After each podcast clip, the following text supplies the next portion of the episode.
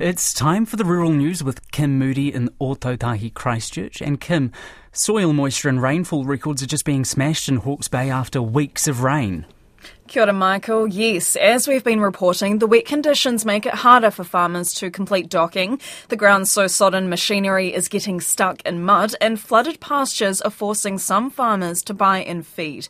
A Hawke's Bay Regional Council spokesperson, Kathleen Kozniak, says the data shows the last three months, have, the last few months rather, have been one for the history books. Since the beginning of the year, we've had two dry months. They were January and April. The rest, they're above normal. We've had about three months that we had more than double the average monthly total, and other months, you know, one and a half times the normal total. So we really have had, getting sort of at record levels in terms of rainfall accumulation for the time of year. And like for one site on the Hauraki Plains here, we've actually already recorded their highest annual rainfall. So even though we haven't reached the end of the year, they've breached a record for their annual rainfall. She says that means soil moisture levels are well above median levels for this time of year, and there's been a forty percent increase in the average rainfall across the region this year. The soil moisture levels are really high. They tend to be kind of at field capacity, or, you know, some soils are saturated. So normally at this time of year, we would be seeing them really, at the moment they're really holding up. Normally we'd see them be starting to drop quite rapidly at this time of year as you're going into the warmer months of spring and summer. Doctor Kozniak says with La Niña expected to continue this summer, they are expecting above average rainfall over the next few months. But if it swings too far the other way, they could face drought conditions. And NIWA says the La Niña conditions will most likely result in higher than normal summer temperatures and more rain than is typical on farm. Meteorologist Chris Brandolino says eastern areas like Hawke's Bay could be hit with more northeasterly winds and rainfall. La Nina, it opens the door to the tropics and subtropics, or those east to northeast flows. And when that happens, yes, you get the warmth, but you also get the moisture. So we have to watch for these big rainfall events interspersed with these kind of extended dry periods. So it could be more than usual. It could be a bit more feast or famine when it comes to the rainfall. Chris Brandolino.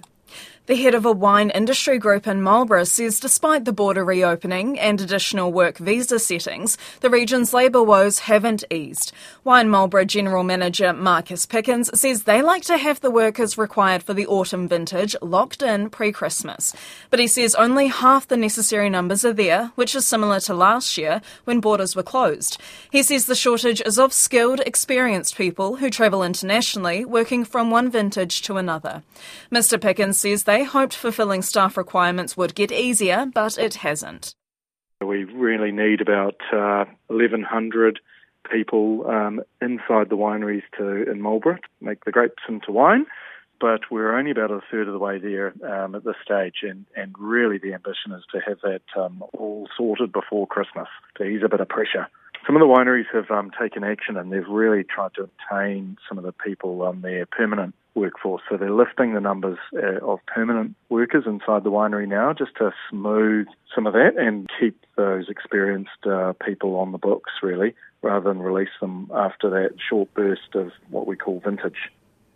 Marcus Pickens says the last two vintages have been a mess, with the few highly skilled staff having to train and supervise a lot more inexperienced people inside the wineries. The Alliance group says increasing demand for premium meat internationally is resulting in more New Zealand product going to North America. The group has added venison to its premium hand-picked range, which is exported to Europe and other growing North American markets. Alliance spokesperson Danny Hale says he expects the venison sales will take off. We expect that uh, there will be, in fact we know that there is demand for uh, a premium, there's good, good demand for for venison, but for that premium venison that meets these certain criteria that the customer wants and, and does so consistently. That's very important. The consistency of the quality of the product. Um, we expect that as we launch this product that the, the demand will grow. Danny Hale says farmers wanting to supply venison will have to meet strict criteria, but he says the healthy returns on offer are luring farmers in. We've got quite a bit of interest in this from farmers, obviously, um, particularly given the premium involved of twenty-six percent cents per kilogram in addition over, over schedule pricing.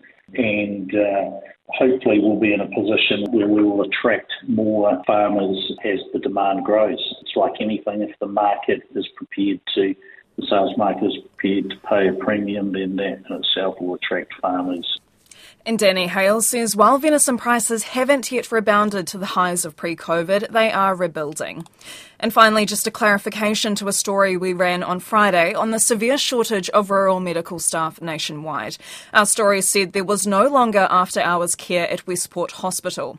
The Clinical Director of Integrated Family Health Service on the West Coast, Murray Wiggins, says they are short of nursing staff experienced in acute care, so have closed beds overnight until the situation is resolved.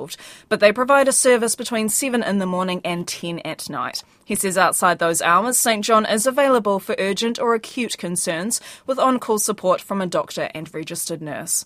That's the rural news. Koe rā te porongo o te tai whenua.